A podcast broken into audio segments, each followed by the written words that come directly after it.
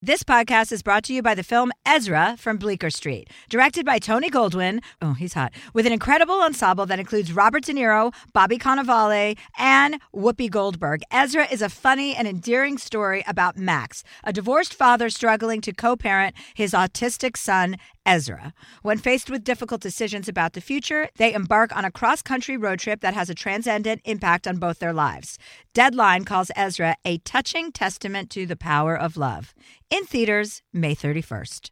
Whether it's her first Mother's Day or her fortieth, she deserves more. Shop tons of stunning on-trend jewelry for every budget at Diamonds Direct. Diamond fashion jewelry, beautiful birthstones, everyday pearls, starting at just two hundred dollars. Commemorate the real loves of her life with a gorgeous pendant featuring the birthstone of the one who made her mom. This Mother's Day, Diamonds Direct has everything you need to say thank you. Diamonds Direct, your love, our passion. Online at diamonds direct dot com. We all know how important it is to get a good night's sleep. I know that if I don't sleep for eight hours a night, I am not as sharp. From memory foam mattresses that hug in all the right places to hybrids that keep you cool all night long, Leesa's mattresses offer exceptional comfort and support at every price point. Don't spend another night dreaming of better sleep. For a limited time, save up to seven hundred dollars off select mattresses, plus two free pillows. Go to Leesa.com forward slash Chelsea for an additional fifty dollars off mattresses and select goods. L-E-E-S-A dot com forward slash Chelsea. Looking for hair removal tools that not only deliver smooth results, but also empower you with a sense of complete control? Enter Conair Girl Bomb, your secret weapons for smooth, sleek results, made just for women. From the ultimate Girl Bomb grip and professional-grade blades, you don't have to compromise and settle for less. Conair Girl Bomb equips you with the precision and power previously reserved for men's grooming tools. So take your hair removal routine to the next level with Conair Girl Bomb. Available at conair girl bomb dot com or a retailer near you. Hi, Chelsea here. I think we all know that hair loss has the power to kind of shatter your confidence. Not kind of. It really shatters your confidence. And that's where Zion Health comes in. Founded by top doctors in hair restoration, Zion offers both medicated and non-medicated treatments for men and women with thinning hair. Guys, unless you do something or talk to someone, your hair loss will only get worse. I'm not kidding, unfortunately. So get your confidence back on track and visit Zion, X Y O N health dot com to get support today. That's X Y O N health dot com. Hi, this is Chelsea Handler. Welcome to Dear Chelsea. This is a podcast where I am giving out solicited advice. And sometimes unsolicited. And sometimes unsolicited. We all know that I can do that part with no problem whatsoever. Unsolicited advice seems to be my specialty. Um, but I actually do really enjoy giving advice to people. And I am very delighted also to bring to the fore my assistant, Brandon, because not only does Brandon lighten up my life, he lightens up everyone who's in my life, their life as well.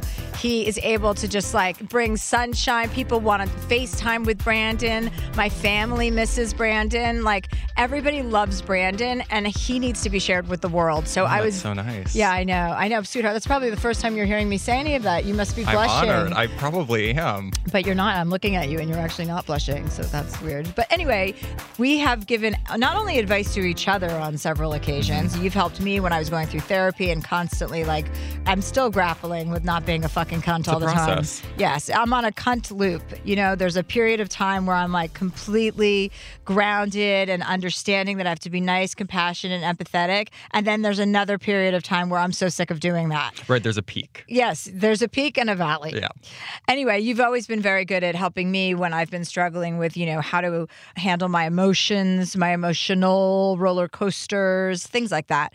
And also, we've given advice together with lots of friends. Mm-hmm. You know, a lot of my friends come to me when they're in crisis, and I, for some reason, am very drawn to being able to fix a crisis. That's my personality type. I've accepted it. I no longer reject it, but I know that I'm good in a crisis. You are.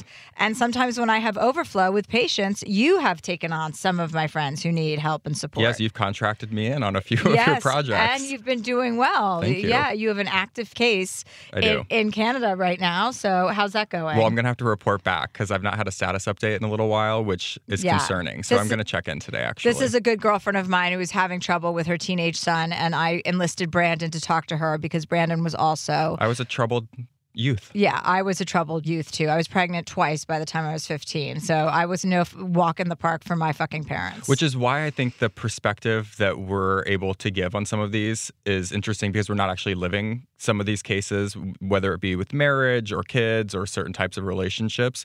So we can give an objective perspective. Yeah, I agree with that. I agree with the fact that because neither of us have children, we can give objective feedback about how your children are behaving and your relationship with them, because all we do is see people with children. I've seen so many different kinds of parenting in my life, so I do feel like I have an idea about giving advice on the subject matter. Well, which will come in handy. So we're going to do all sorts of different types of Mother's Day write-ins today. Okay. So some that need a perspective on being a mother, some that have issues with their mother. And you're wearing a fuck you necklace on this on uh, this recording yeah, day. Is well, that for any reason in particular? No, that just is how I was feeling this morning when I woke up. But mm-hmm. it has no regard to how I feel about Mother's Day, which is, I would say, my mom is my mom is dead. Your mom is a hot mess. She is. I always say that she, when we frame it that way, I like to say that my mother is a mix between Martha Stewart and Anna Nicole Smith, because she's very beautiful and she's very domestic, but she's messy.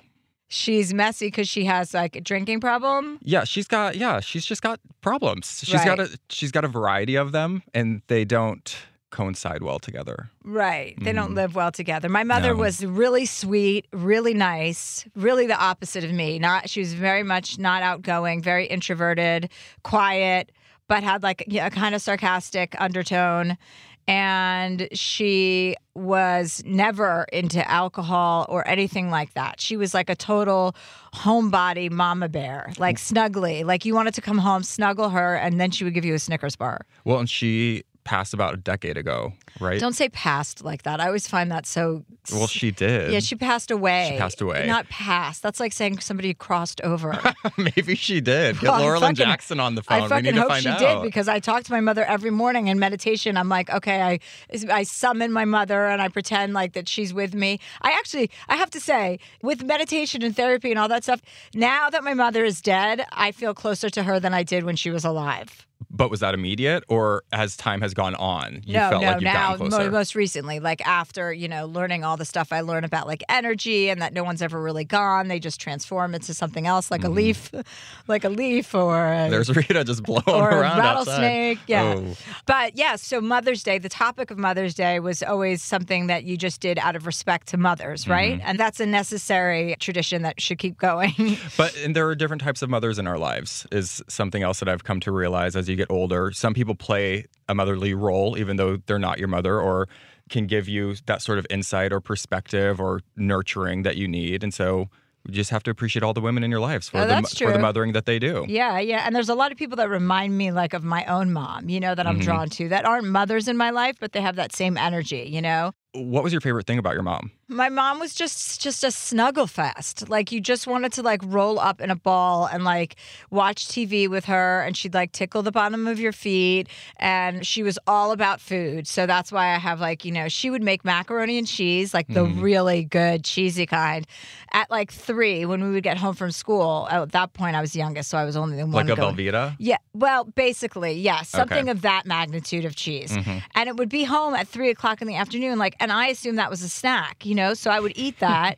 every day. And then, like, I wonder why I have fucking, you know, issues with food is because my mother was feeding me like I was, like we just came out of a war. Was that her love language? Yes. Okay. Yeah. And whatever that means, Brandon, I'm assuming that was, yes. I mean, love language, I can only assume what that means. Well, you know what's interesting is the way you describe your mother, you describe your dogs, that you want a dog who wants to cuddle you all the time and just as a little ball that you can curl up into. Uh, it wouldn't be any surprise to me if my mother was Bert. Like, I wouldn't be any surprise, or no, she'd be Bernice, because Bernice gives me the finger all the time.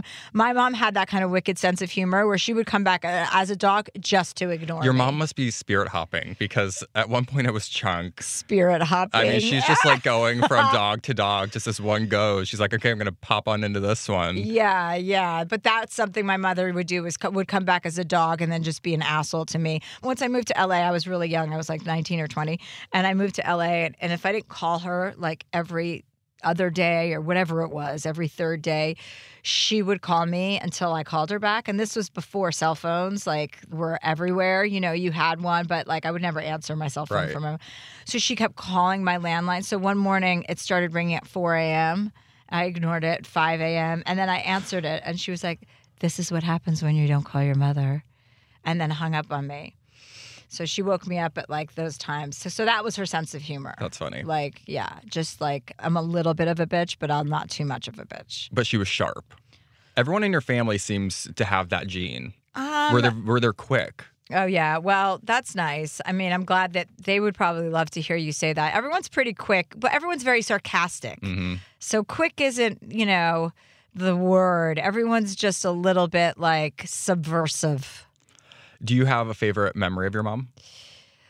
It would involve food. Probably Martha's Vineyard, being on the beach with her, because she would never come to the beach. My mom, like, never did any of the things that a mother did. She never went to my school conferences. On my, like, ninth birthday, she never came to pick me up from school. She said, I, I was like, "Hey, it's my birthday. I want you to take me to lunch." School literally was down the street. I wrote the letter for her. She signed it. That's how I, like, operated my whole childhood, until I started just forging both of their signatures, because I was like, these two are fucking dead weight. Like, my parents were dead weight. So I wrote this. I'm like, "Please excuse Chelsea. It's her birthday. I'm taking her to lunch." No one shows. My mother never shows. Oh my God. And I walk home. I'm fuming. So I have to go back to class. I have not gotten out to lunch on my birthday. I'm so pissed. You know, I'm nine years old, so it's everything. I walk home. I storm in, and I just remember fucking going off on my mother. Like, "How could you leave me on my birthday? How could you fucking do that? Do you understand? All I ask of you is to do one thing, and that's to pick me up." And she's like, "Sweetie, I was picking you up. I picked you up." And she picked me up, but she never came into the school to sign me out. Right. Like, she just sat at this parking lot that I come out to at the end of the day, you know, on the days she did decide to pick me up. And she didn't even understand that you had to go in and sign your child out. Like, she didn't understand any of the mechanics. And she just I, couldn't be bothered. No, no, she couldn't. And she was tired all the time. So she must have been depressed now. In retrospect, all, all signs lead. I mean, being married to my father could not have been uplifting. You have two sisters. Which of you three has more of your mom? My sister Shoshana, for sure. But that's enough about my mother. Let's talk about your mother, uh, so you can bring people up to speed on the kind of situation you're dealing with. So your mother's been divorced. Yeah, like six times. Okay. Why don't you start with that? By the way, Mom, if you're listening, nice to meet you. No, I've met her before on, over the phone, I think. Have you? Oh, I don't know. Mm-hmm. Anyway, yeah, so she's just, in that regard, yeah, she's been married six times. And the one thing, I try and keep a positive outlook on most aspects of my mother's life. And in that regard, I say that, you know, she never stopped looking for love. And I think that most people become jaded by that if they don't find it the first, second, right, or third right, time. But right. no, no, no, not her. She's not going to stop She'll until pivot. She finds it. Yeah. That's that's an optimistic way of looking at yeah. it. So, yeah, she's just a woman with some issues. How was she growing up? How, what kind of mother was she when you were growing up? Again, it was super high or super low. She was like, you know, from an outside perspective, she had it all together, and she's so pretty, and she could do, she was like Barbie as well. So she's done everything. She was. Yeah, you le- showed me a picture of her. She's yeah, yeah, really beautiful. She was the woman at Lancome who went around the U S and, like, this is when department store makeup artists were it. Like, if you were one of those, you had your face on posters that you were coming in. She was a projects manager for a chemical engineering company. She owned her own bakery. Like, she's done everything. So I always thought of her as like a real life Barbie. There was nothing she couldn't do.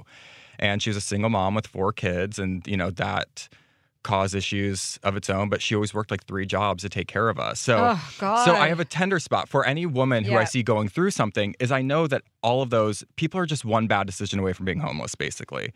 So I try and be as empathetic as possible, even to my, you know, mother, who I have no contact with because she's just... Well, I, that's not true. You didn't. You don't have no contact with her. You did call the police on her yes, in her I local did. city to let them know that she was drinking and driving, and gave them her license plate number. So I would say there that's a not direct contact, but that's that's an indirect contact. And I, I I like your style. I think that's fucking awesome. Listen, we have to. Sometimes we end up parenting our parents, and that's okay. Yeah, we right. have to hold people accountable. Right. I, I think that's true. I think a lot of people parent their parents. I didn't really do that. I don't think, I mean, I'm the youngest of six kids, so I didn't have to parent my parents, but I definitely see you parenting your mom. And I mean, just because it's not me, I find it hilarious. Like, I find it hilarious that your mother has to be like, that you freeze her out and that you don't talk to her when she misbehaves and that you're not willing to fuck around. I think it's really funny. No, I don't fuck around. I can't. I mean, at, at this juncture, I'm thirty-two years old. Like, I'm not going to put up with that sort of behavior. And th- this is one of those situations in life that as you get older, if you do, and I'm assuming a lot of people who are going to listen to this have that dynamic with their parents, those are relationships you want. Those are not relationships you need. So once you make that distinction, things become much easier. Yeah, I mean, you say that a lot. You say those are relationships you want versus relationships you need, like a parent-child relationship. But a lot of people think that you need that. They don't understand that you can divorce your parent or your son, and they don't have an ability to do it. Well, everyone has the ability to do it because I've done it. I was so codependent for so long. I mean, we were in cahoots. But then once you just make that decision, like, what is this relationship adding to my life? If it's positive, great. And if it's not, then you have to make an adjustment. And when you do, you feel so much more powerful in that relationship. Yeah, yeah. Well, that... that you're not beholden, you know? Yeah. Uh, I think we should take a quick break and then we'll come back. And do you want to start taking some callers? Yes, I would love to. We'll be right back.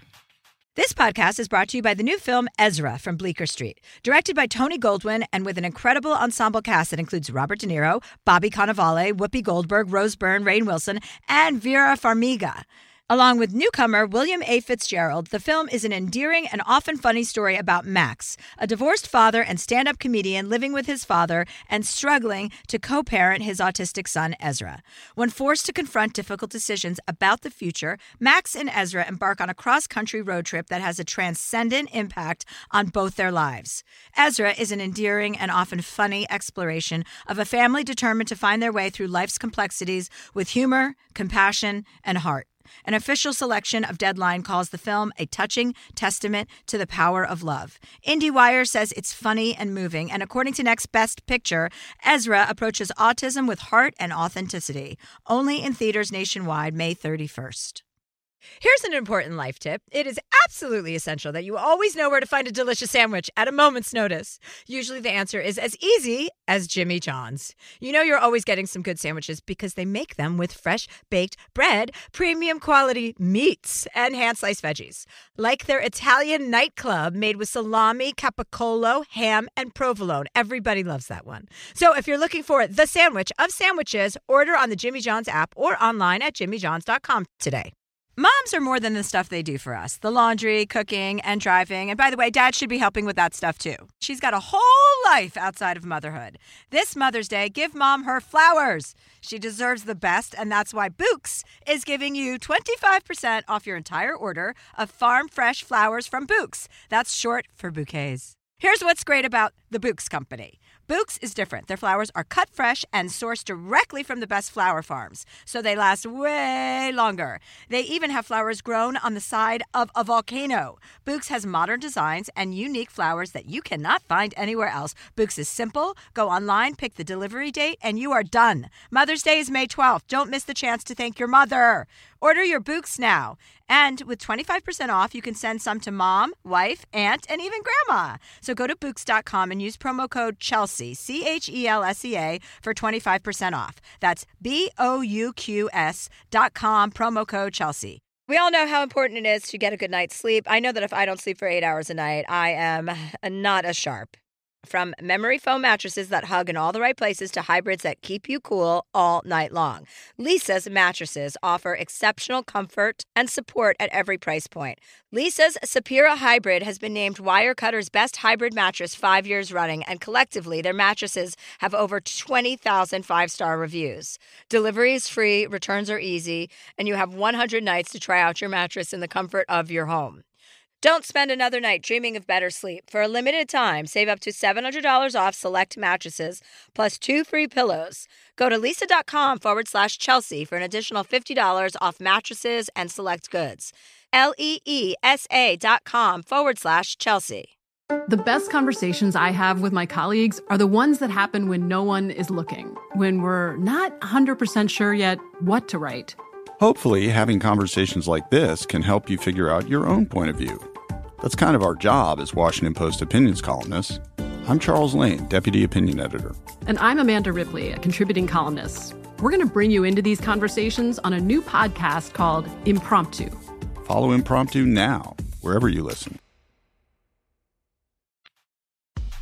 So our first submission comes from Billy, who is from Minneapolis. I like the way you, you get you get very excited when you talk about submissions. I like that. You take it seriously. Well, you better hang on, because like, we've got quite a few today. Okay. okay. Well, I think you better hang on. I better. Actually. Okay, so his name is Billy. He's thirty-three, and he's from Minneapolis. And he writes, Dear Chelsea, I was raised an only and adopted child by my parents who were not able to conceive. My whole life has been based on my ability to be the perfect offspring. At thirty-three years old, I still carry some of that baggage and feel like a failure. Being adopted is a blessing and a curse. You feel wanted, but you need to deliver. My parents wanted me to be an evangelical symbol of heterosexuality, but I ended up being a godless homo. Even when you're wanted, you still seek more. I met my birth mother when I was eighteen. I soon found out that she married my birth father and had three more children after putting me up for adoption. How do you move forward from an event like that and successfully seek and identify your core beliefs? Seeking identity has been an ongoing issue for many years, and I'm hoping you can provide some insight on how you have built yours. In the past few years, there have been multiple deaths within the family, including my adoptive father. Now it's just me and my adoptive mother. I want to move forward with my life in a different part of the country, but I know it will kill her. She's the only family I have left, and I need to develop myself somewhere else. Any thoughts would be appreciated. Billy. Oh, my God. Uh, that is just so many things. Well, there's a lot going on there, but he's on the phone, so I think that we should oh, oh, get, great, get great. a little yeah, additional yeah, yeah. insight from him. Let's get on him. the phone with him. Billy? Hi, how are you? Hi, thank you for your letter. I mean, that is a lot to handle. Yes, yes, it is. But that's life, right? Well, yeah, because there's a lot to say here. Like, you know, instinctively, I would always tell everybody to just like reach for their dreams and, and go for it and take a huge risk in life, which would be moving away. But then you say your adoptive mother is a widow and she's there alone and you're all she has. So there's a sense of responsibility along with that. And is there any chance of your adoptive mother? We're going to get to all of this stuff that's in yep. the letter. Yep. But is there any chance that your adoptive mother would be willing to relocate with you? Not like live together, but relocate sure. together so that you're not separating. I don't think so, because her roots are pretty deep in that area just because that's where she lived with my dad for so long. But I think overall, just because she and I have had a very tight-knit relationship for a long time. And I think, honestly, moving away would be the best for both of us. Maybe, uh-huh. you know? so, okay, well, then that seems like you already have the answer to that question. If you know that yeah. intellectually, then all you have to do is just kind of bite the bullet. And it seems like, you know, you don't have to go. Where Where does she live? Uh, she lives about an hour and twenty minutes away from where I live in Minneapolis. Okay, so you're thinking about leaving Minneapolis and going somewhere even farther? Yep, all the way out to Maine.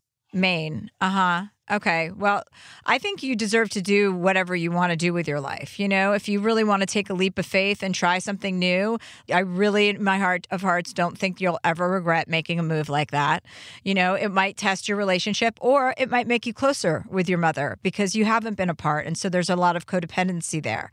Mm-hmm. So, and then let's get back to this adoptive stuff about you and your adoptive parents and them having three more children together. Mm-hmm. That must feel like it's very, very personal. Yes. Um, my birth mother got pregnant when she was nineteen. She was broken up with my birth father at the time, did not tell him that she was pregnant, and ended up having me, giving me up for adoption and not telling him for eighteen years. Okay, well, then there you go with the explanation for that reasoning. You know what yep. I mean? So mm-hmm. are you able to excise yourself from the idea that you were rejected? Because are you past that, or is that something you're struggling with? It comes and goes. I mean, I met them when I was eighteen, so it's been a few years. And so there's been a lot of processing through it. Some days are good, some days are bad. But I mean, it's one of those things that you go back to and you think over a little bit too hard. But then at the end of the day, it's like I would not have the life that I have right now if it wasn't for that action that she did. Yeah. And so there's just yes. the, accept- the acceptance piece. Yeah, yeah. absolutely. And I, w- what, go and, ahead, Brandon. And do you still have communication with your biological parents now? Uh, not for maybe a couple years now. My birth mother has a very severe mental illness challenge, and it's just well, there you go. Helpful. You dodged another bullet by not being raised right. by her. So there you go. Yeah, exactly. But I would urge you to really understand the value that you have just by being here. Like, you're not here by accident. People go back to negative narratives like, oh, God, well, why did my parents do that? Why why didn't she tell him for eighteen years? Maybe my life would have been different. Like, your life isn't different. And the only way to capitalize on what you're going through right now is to be grateful and to accept it and to do what's in your best interest for you to thrive as a person and not to be depending on any of these people in your life. Right. Right. Completely agree. Well, and, you know, between going to school and I, I'm an alcohol and drug counselor as well. Oh, I thought you were going to say I, I'm an alcoholic. I'm like, no shit. I would be too. No, not for the moment. Um, yeah. But I every day I talk to clients about what it's like to or asking them to search for their own identity as well. And I was actually just looking at my own life and being like, you know what? I haven't been really walking this walk either.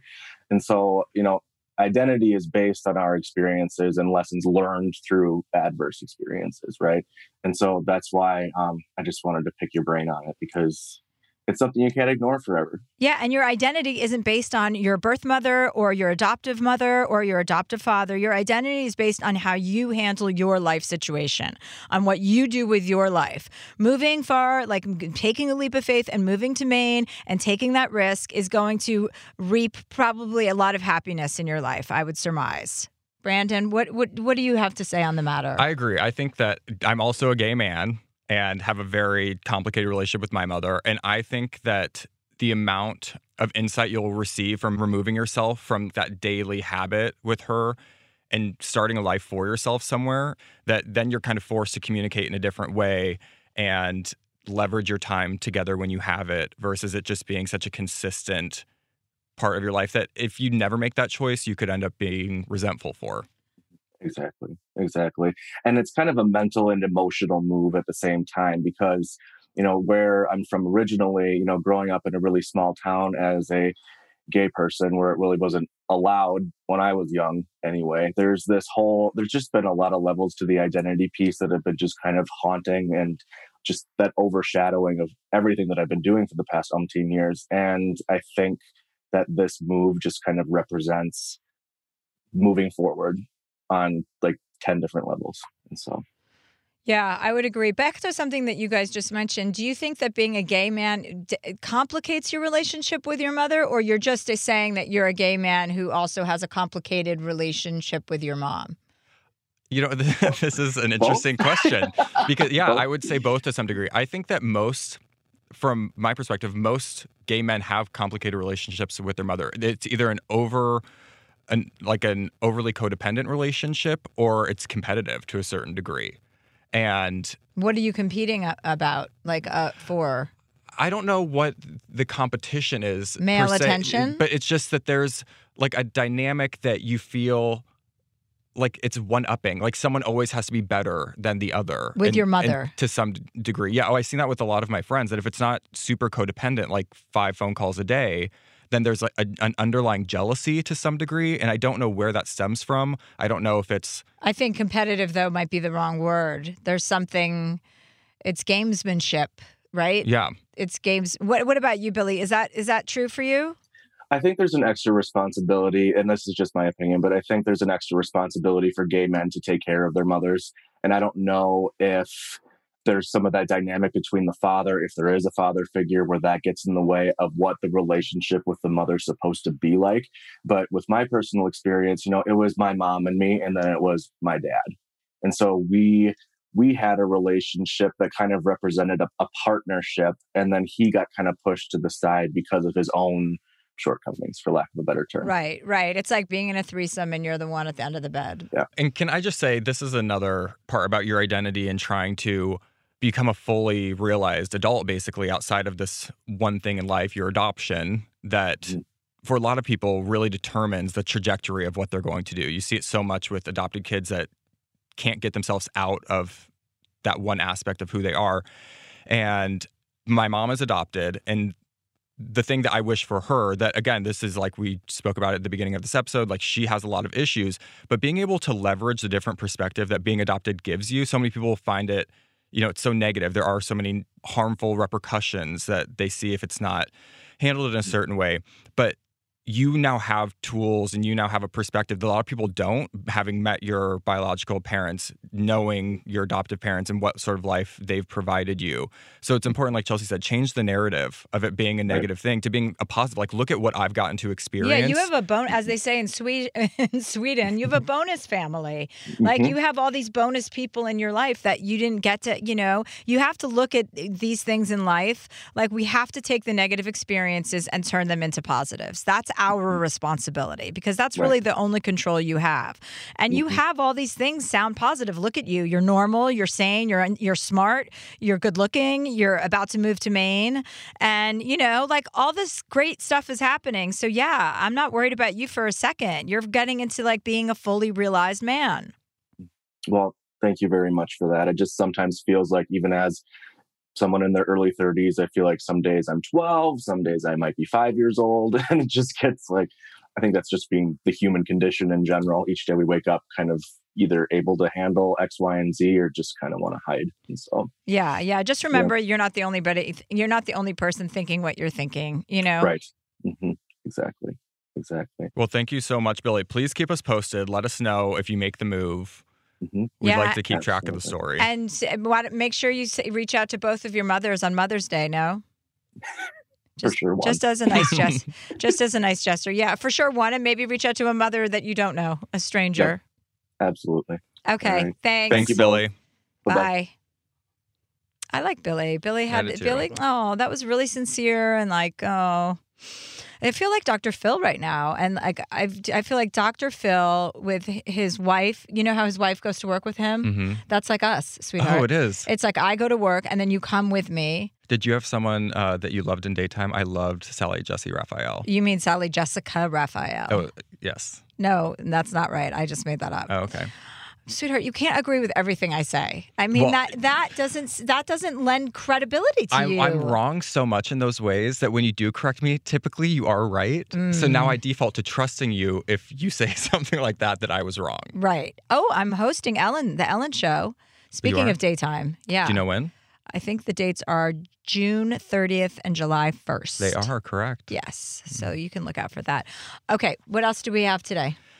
Okay, our next submission comes from a woman named Carly. She's thirty-five. We don't know where she is, but she's having some issues with her mother. So let's see what you think about this. She says, "Hi, Chelsea. Coming to you is the final resort. I've attempted to make peace via mental health professionals who I'm supposed to trust, but it hasn't gotten me very far. I saw your post and thought to myself, why not? I have nothing left to lose. My mother is a complete narcissist who emotionally and sometimes physically abused everyone in my family. My dad is dead now, and since he's died, the gloves have really come off. Oh, God. The family has fallen apart, and we're all estranged. I couldn't see any end to my mother's emotional abuse. I created a boundary and said, unless my mom goes to counseling to build a healthy relationship in a safe space, we will not have a relationship. She said she won't be bullied into going to counseling. I'm wondering if I should let it all go, accept who she is, knowing that she'll probably hurt me again, or if I should continue to hold my boundary. I also have a daughter now who I need to protect after seeing my mom's abuse of my niece. She's seventy and won't be around much longer. I really miss her and need my mom, but also she's such a huge cunt. If I decide to keep her out of my life, how do I prevent the issue from eating me up and turning me into a bitter cunt too? Society really doesn't like to talk about the fact that there are moms who don't love their kids. Aww. Although I'm almost thirty-five, I feel doomed to live a life in a perpetual infantilized state because I can't grow past the trauma of my mom not wanting me." Oh, my God. Mothers are mothers like that are cunts. They are. Brandon, well, this is a field. This is your wheeled, wheel, wheeled house. This is your field house? No. Yes. This is your wheelhouse. Yeah. These submissions make me realize, like, everyone has an issue. Well, that's not only that, though, but it's just like, you know, mothers who act like that and who are not supportive to their children are baffling. Why would you go through that to bring a child into this world to not be able to put your best to it, you know? Like, do it well. Did you always know you did not want to be a mom? I knew, because I wouldn't be a good mother because I'm a selfish cunt. That's why. Well, see? And once you realize that, it makes everything else and, easier, and so, doesn't yeah, it? Yeah, but it's like, come come on. You know, these poor kids have to grow up thinking that their mother doesn't love them or their mother rejected them. I mean, how many people in this world have to experience that? It's so it's so sad to well, think of. Let's talk to Carly about it. Well, I think she's on the phone. Oh, well, that was a long letter. She's going to follow it up. Hi. Hi, Carly. Hello? Hi. Oh, my God. I felt so bad reading it. Well, Brandon just read me your submission, your letter, and it's just such a bummer that your mother is like that. Yeah. I mean, so what's the status now? What's your situation? First of all, Brandon has a lot of expertise in this area because his mom is a hot mess. So he, okay. he's probably going to take the lead you're on not, this. You're not alone. And first of all, you look so beautiful. No. Yeah, you oh, do look. Oh, thanks. I tried really hard. Oh, well, you look really adorable. Oh, thanks. Yeah, I actually joined a couple groups on Facebook that are like daughters of narcissistic moms. And like you scroll through the stories and every single one is exactly the same. And that kind of made me feel better because I felt really isolated in my experience because I know so many people with great relationships with their moms. But um, the status now, actually, after I wrote you that thing, I don't know why, just for the next like three days, I was really contemplating whether I should or not. And then I just said, fuck it. I did it one morning and she was surprised at first. I couldn't even say hi without crying. I just felt like such a little bitch. But uh, yeah, I just said, can we just like move forward and be nice to each other? I'm like, fuck the past. Who cares? I don't care. Cause she, she just hung up on the past, like can't let it go. And she was like, I don't know. I'm pretty happy now. And I don't really want you to ruin that. So like she, my, da- my dad passed away in twenty thirteen and she's uh, with a new man now. So. And so I'm assuming that was a no-go on the counseling. Oh, no, she she's like fully against it, which is hilarious because she used to tell me when I was younger that only truly crazy people won't go to counseling. Most people who are in counseling are in it for people who won't go. Well, I mean, that's a very, I'm dealing with a very similar situation. So again, I feel your pain and I know the struggle, and people who feel like they know more than everyone else will never go to counseling because they don't, they don't want to do the work that it takes to really correct these issues. So it's a yeah. battle you can't win, but I do think that there's power in accepting that and accepting what type of relationship you're willing to have with your mom. Like for me right now, it's no relationship. And so you just have yeah. to make the best decision that you know you're operating in a way that you can look back on it in ten, fifteen, twenty years, whenever she's gone, and know, like, I operated in my best interests in this way.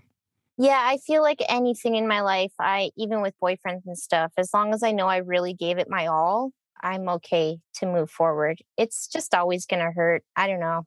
It's also just impossible to deal with narcissists. Like I have a friend who's going through a divorce, and I have another friend who's just getting out of a, you know, her divorce is finalized, but same thing. And it's like, you know, they're reading books about dealing with narcissists and, you know, about how difficult it is and what kind of number they pull on you, mm-hmm. what they do to you mentally, because they, they literally have a way of eating away at your self-confidence. Confidence, at your self-security, your ability to make a decision. You know, you become indecisive because you're not sure that your decision has value.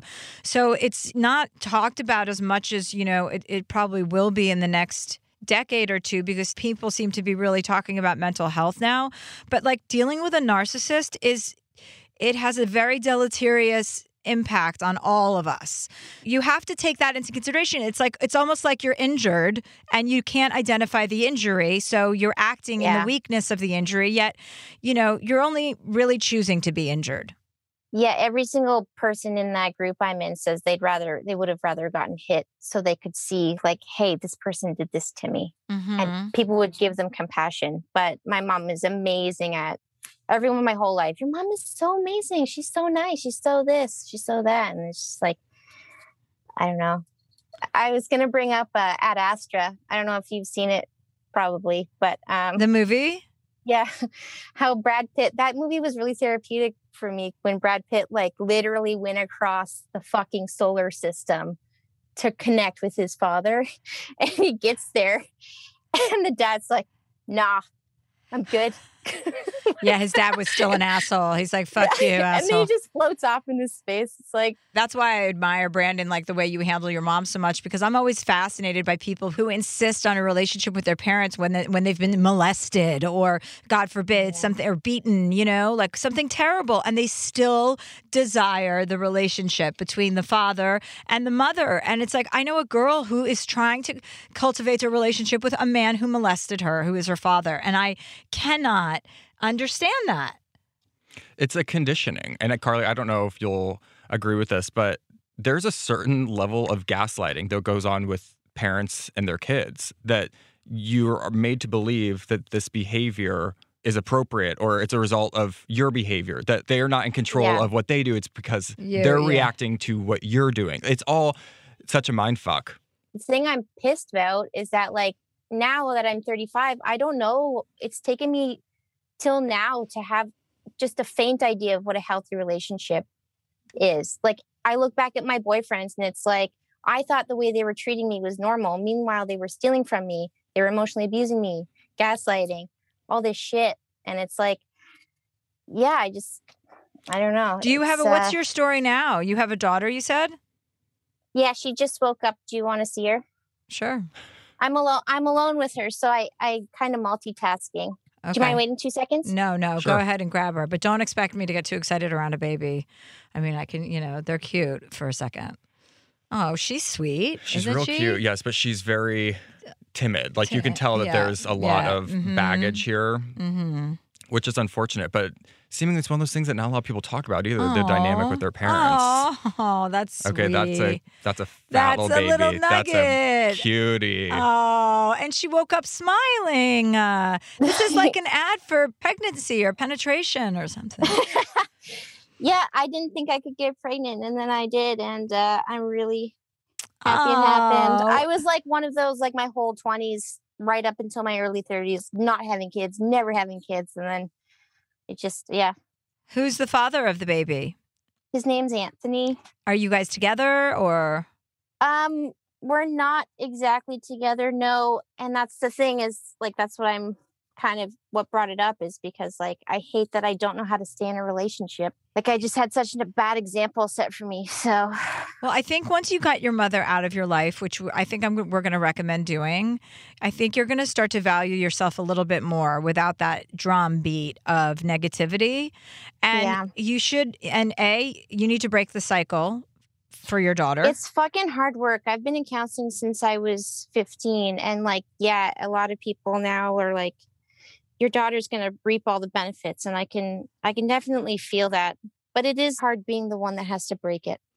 I, yeah, I understand. But, you know, as a mother, that is your responsibility to break the cycle. I thought having a daughter would help me understand my mom more, like it just going through that and shit. And, like, I definitely understand way less. Like, I think about saying or doing some of the shit that she said and did to us, and it just seems so ridiculous. Yeah. So absolutely absurd. But I think that's part of it, is that you have to be able to remove yourself from that and the decisions that she made, because those aren't all inherited traits. Like, you're never going to be able to rationalize some of her behavior because it's tied to a mental health issue, something that she had going on that you're never going to be able to understand. But you're doing yeah. the hardest part, which is the self-assessment now of what you don't want to create, the dynamic with your daughter, the mm-hmm. behavioral patterns that you want to break. And the fact that you've been able to identify those things, like, that's the hardest part. Knowing that you want to make a change is yeah. what's going to set you forward.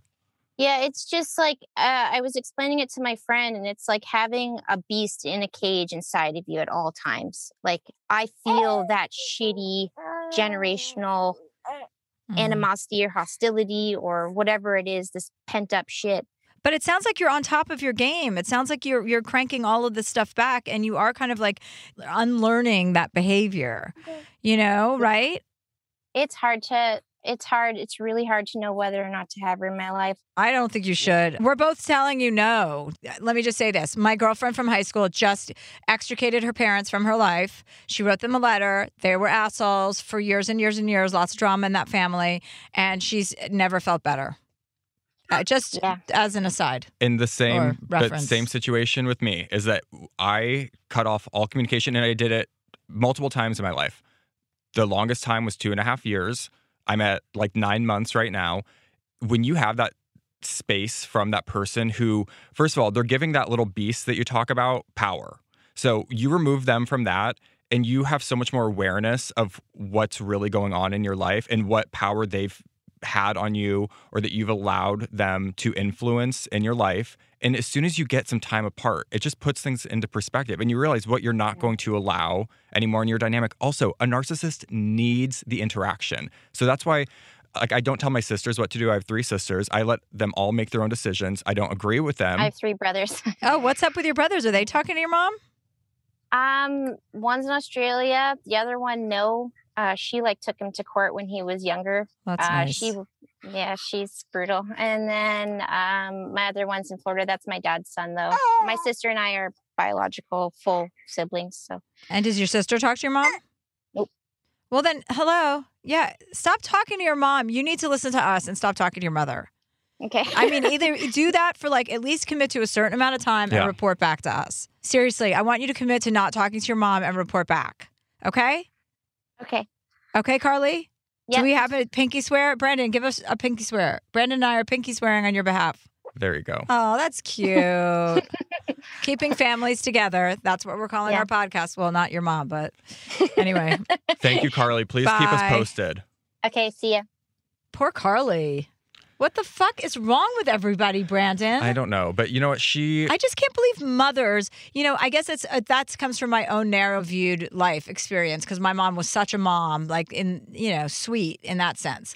Well, and anyone who's listening to this, I guess that I would hope that that would be a perspective they take is that not all these relationships, maybe this is not a feel-good episode, but everyone has issues in their life. Everyone has a different relationship with their mother. Nothing is... appropriate or not appropriate, or like the expectations that we set on these relationships. Wow. That they're all different. They are different, but it's just such a bummer to hear about jealous moms or narcissistic moms. It's like, how can you do that if you're having a child? I guess it's very probably prevalent. You know, it's a bunch of narcissists having babies. But this is also interesting that two of the submissions so far have been people who may or may not, should not have had kids. Well, you can't say should not. I well, mean, I think there's some people mean? who, well, society conditions no, women know. to believe that friends, they should be. I have a friend who has kids who shouldn't. And you need to know that up front. Like, right. this is probably not for me. But then there's some people who believe, like, they are meant to do this and offer that sort of motherly dynamic in the world. And there is a woman who I read about a couple of years ago. Her name is Sarah Cunningham, and she started doing this thing at Pride Parades where she had a sign that said Free Mom Hugs because people were going and their parents weren't in support of them. So she would go. Oh, and that's nice. So she would offer that maternal yeah. hug to these people who didn't have a parent oh, there to yeah. support them. And so she's turned it into an organization called Free Mom Hugs. And one of the quotes says, "If you need a mom to attend your same-sex wedding because your biological mom won't, call me. I'll be your biggest fan." So it's sweet. So, so there are some of these women out there who are probably killing it at the mom game. I'd yeah, be a- yeah, right. If they're doing that, that's really sweet. Uh, I think we should take a quick break. Okay, sweetheart. This podcast is brought to you by the new film Ezra from Bleecker Street, directed by Tony Goldwyn and with an incredible ensemble cast that includes Robert De Niro, Bobby Cannavale, Whoopi Goldberg, Rose Byrne, Rainn Wilson, and Vera Farmiga. Along with newcomer William A. Fitzgerald, the film is an endearing and often funny story about Max, a divorced father and stand-up comedian living with his father and struggling to co-parent his autistic son, Ezra. When forced to confront difficult decisions about the future, Max and Ezra embark on a cross-country road trip that has a transcendent impact on both their lives. Ezra is an endearing and often funny exploration of a family determined to find their way through life's complexities with humor, compassion, and heart. An official selection of Deadline calls the film a touching testament to the power of love. IndieWire says it's funny and moving, and according to Next Best Picture, Ezra approaches autism with heart and authenticity. Only in theaters nationwide, May thirty-first. Here's an important life tip. It is absolutely essential that you always know where to find a delicious sandwich at a moment's notice. Usually the answer is as easy as Jimmy John's. You know you're always getting some good sandwiches because they make them with fresh baked bread, premium quality meats, and hand-sliced veggies. Like their Italian nightclub made with salami, capicola, ham, and provolone. Everybody loves that one. So if you're looking for the sandwich of sandwiches, order on the Jimmy John's app or online at jimmy johns dot com today. Moms are more than the stuff they do for us. The laundry, cooking, and driving. And by the way, Dad should be helping with that stuff, too. She's got a whole life outside of motherhood. This Mother's Day, give Mom her flowers. She deserves the best, and that's why Bouqs is giving you twenty-five percent off your entire order of farm-fresh flowers from Bouqs. That's short for bouquets. Here's what's great about the Bouqs Company. Bouqs is different. Their flowers are cut fresh and sourced directly from the best flower farms, so they last way longer. They even have flowers grown on the side of a volcano. Bouqs has modern designs and unique flowers that you cannot find anywhere else. Bouqs is simple. Go online, pick the delivery date, and you are done. Mother's Day is May twelfth. Don't miss the chance to thank your mother. Order your Bouqs now. And with twenty-five percent off, you can send some to mom, wife, aunt, and even grandma. So go to Bouqs dot com and use promo code Chelsea, C H E L S E A, for twenty-five percent off. That's B O U Q S dot com, promo code Chelsea. We all know how important it is to get a good night's sleep. I know that if I don't sleep for eight hours a night, I am not as sharp. From memory foam mattresses that hug in all the right places to hybrids that keep you cool all night long, Leesa's mattresses offer exceptional comfort and support at every price point. Leesa's Sapira Hybrid has been named Wirecutter's best hybrid mattress five years running, and collectively, their mattresses have over twenty thousand five-star reviews. Delivery is free, returns are easy, and you have one hundred nights to try out your mattress in the comfort of your home.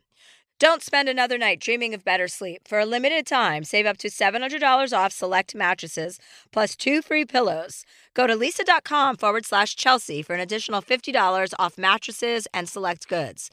L-E-E-S-A dot com forward slash Chelsea. There's a lot happening these days, but I have just the thing to get you up to speed on what matters without taking too much of your time. The Seven from the Washington Post is a podcast that gives you the seven most important and interesting stories, and we always try to save room for something fun. You get it all in about seven minutes or less. I'm Hannah Jewell. I'll get you caught up with The Seven every weekday. So follow The Seven right now. I'm just astounded that people, mothers, are so stupid that they wouldn't go to their gay son's wedding. I mean, honestly, like, what are you raised on? Just like uh, Jesus Christ and oatmeal? I mean, get a fucking clue, lady. Like, gay people are not going anywhere. I know, but it's uh, some people just, I mean, okay, me, for instance, I have a very diverse background. Well, really? Are you with, Cuban? With what, my, what's with, the diversity? With my upbringing. Okay. And my mom still took issue when I came out. You know, we didn't talk for six months, and she had, you know, she's. Would you a mess. classify your mom as a? Is your mom going to listen to this podcast? Because you're not going to be talking afterward. The, the, yeah, the this key, is all stuff I've said to her, by the way. Right. So nothing's. Well, now I'm saying news. it to her, which might be double the trouble. Would you classify your mother as a narcissist? Yes. Oh, okay. And she is a master manipulator. Okay. Yeah. When I called the police and asked her to be arrested because she was drunk driving, I then wrote a letter to the state's attorney asking him to provide it to the judge, and I requested the harshest possible punishment for her. For her to be in a gulag? L- literally. Anything that they could do that would force her to reflect on, like, these, is this really where I want to be right now? And uh, they read that letter to her, and I basically stated all of this stuff. So from your son, Brandon. They read it to her. Yeah. At, in front of people? I, whoever was in the courtroom, I would assume. And do you know what her reaction to that letter was? I couldn't tell you, but I know Can you read she was us not the letter? happy. Yeah, I mean, if you want me to find it. Yeah, read it to okay, us. hold on. This is exciting. I like confronting people, especially in this way. Too bad the police suck so bad, because I would say, well, well you were in the court, actually, so there were probably very few police officers there, but, oh, God. Let's not go down that road. Okay, so this is the... You really want me to yes, read this? Yes, I want you to. Okay. See, that, this is the letter that you wrote your state attorney, gen- your mother's state attorney general. The state attorney who would be prosecuting her case in the county in which she lives. Okay, this scratch is the letter general. I wrote. D U I twelve eighteen twenty twenty was the subject. Hello, I hope this email finds you healthy and happy during the holiday season. I'm reaching out in regards to a recent incident involving my mother.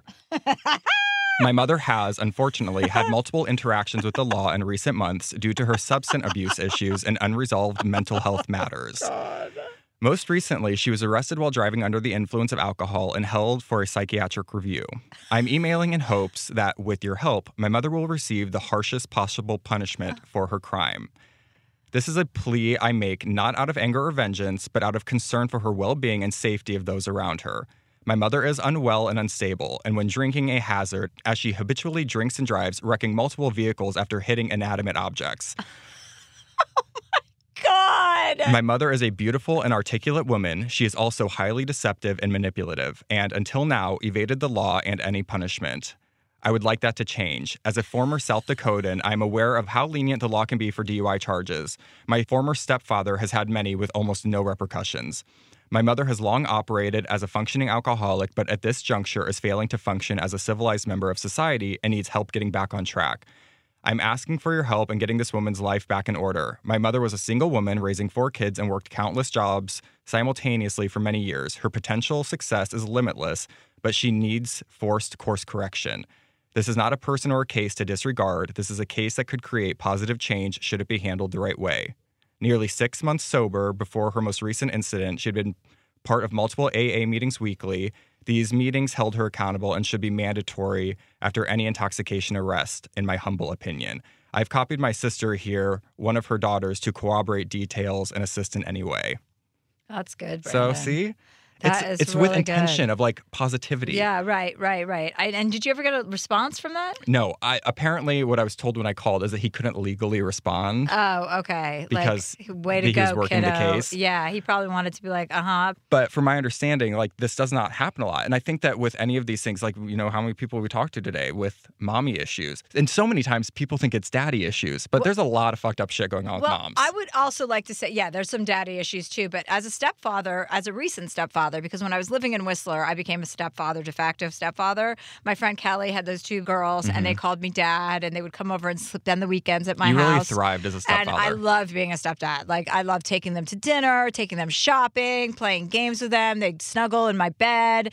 You know, we'd watch movies. Like, we, we just had, like, a total vibe going. And I feel like, oh, I've never wanted to be a mom, mm-hmm. but I could kill it as a divorcee dad. Well, you see, know, that's... come in, you just spread the sunshine, spread the love, and then leave on Monday morning, but skedaddle before things get too dicey. See, that to me is more, you'd be the perfect ex-husband because the stepdad has to do all, like, no, no, the no. daily ex, bullshit. Yes. I'm sorry, it's not stepdad's ex husband. Yeah, where you just gonna... who, who has a younger wife and wants to start yeah. a family with her, so I can only come once in a while.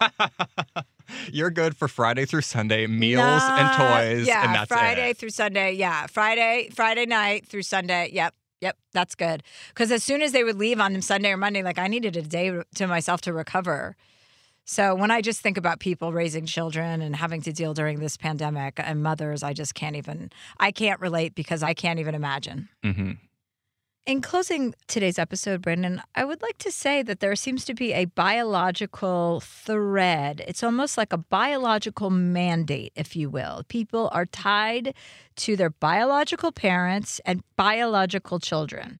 It's seemingly very hard for people to break the idea that they may not have long-term relationships with their parents. But to your point, so many kids need homes, and there are so many other more healthy relationships out there than your parents. If that's not a healthy relationship, find another relationship that is. Like, these are not things that you need. Yeah, but it also feels like a structure of society, right? Yeah. That has been imposed upon people to the point of believing that you have to have this almost fealty towards not necessarily brothers and sisters. It's not as strong between brothers and sisters as mm-hmm. it is between parents and children. That seems to be a very, and while you can you can understand it, it also it is limiting to people if you get, you know, a dud mm-hmm. for a mom yeah. or a dad. Or, you know, my dad was, he could be a bit of a dud, but all in all, you know, it was it was a cute relationship, and it, it provided me with a lot of comedy. But God I, bless him. Yeah. May God rest his soul, or whatever that saying is. God be with him. Anyway, so that's an interesting takeaway from today's episode, is the biological necessity. People are obsessed with biology, whereas, you know, mm-hmm. the gay people can tell you this any day of the week. You make your own family. Yeah. So don't be so tied down to the people in your family that suck. Just take a fucking break. That's what I'm doing right now. More people should. Yeah, I, I encourage it, especially if it's a break. It's not permanent, so who gives a shit?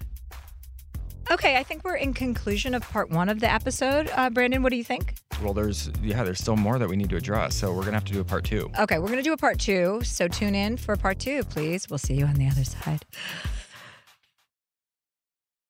This show is sponsored by BetterHelp. It's a simple truth. No matter who you are, mental health challenges can affect you, and how you manage them can make all the difference. That's why everyone should have access to mental health support that meets them where they are and helps them get through. BetterHelp provides online therapy on your schedule. It's flexible, simple to use, and more affordable than in-person therapy. Connect with a licensed therapist selected just for you. Learn more at better help dot com. That's better help dot com. Here's an important life tip. It is absolutely essential that you always know where to find a delicious sandwich at a moment's notice. Usually the answer is as easy as Jimmy John's. You know you're always getting some good sandwiches because they make them with fresh baked bread, premium quality meats, and hand-sliced veggies. Like their Italian nightclub made with salami, capicola, ham, and provolone. Everybody loves that one. So if you're looking for the sandwich of sandwiches, order on the Jimmy John's app or online at jimmy johns dot com today. Good sleep should come naturally, and with the new Natural Hybrid mattress, it can. A collaboration between Leesa and West Elm, the Natural Hybrid is expertly crafted from natural latex, natural wool, and certified safe foams to elevate your sleep sanctuary and support a greener tomorrow. Plus, every purchase helps fuel Leesa's work with shelters and those in need. Visit leesa.com forward slash Chelsea to learn more. That's L-E-E-S-A dot com forward slash Chelsea. Hi, Chelsea here. I think we all know that hair loss has the power to kind of shatter your confidence. Not kind of. It really shatters your confidence. And that's where Zion Health comes in. Founded by top doctors in hair restoration, Zion offers both medicated and non-medicated treatments for men and women with thinning hair. Guys, unless you do something or talk to someone, your hair loss will only get worse. I'm not kidding, unfortunately. So get your confidence back on track and visit Zion, X Y O N health dot com to get support today. That's X Y O N health dot com. Whether you're a savvy spender maximizing your savings with cashback rewards, a thrifty rate watcher seeking the lowest interest, or a travel enthusiast looking for extraordinary perks, Kemba Financial Credit Union has a visa to complement your lifestyle and unique needs. Apply today at Kemba dot org to unlock a limited time two percent cash back on purchases and pay zero percent interest on balance transfers for an entire year with a new visa from Kemba. You deserve a card that works for you. Restrictions apply. Offer ends June thirtieth, twenty twenty-four.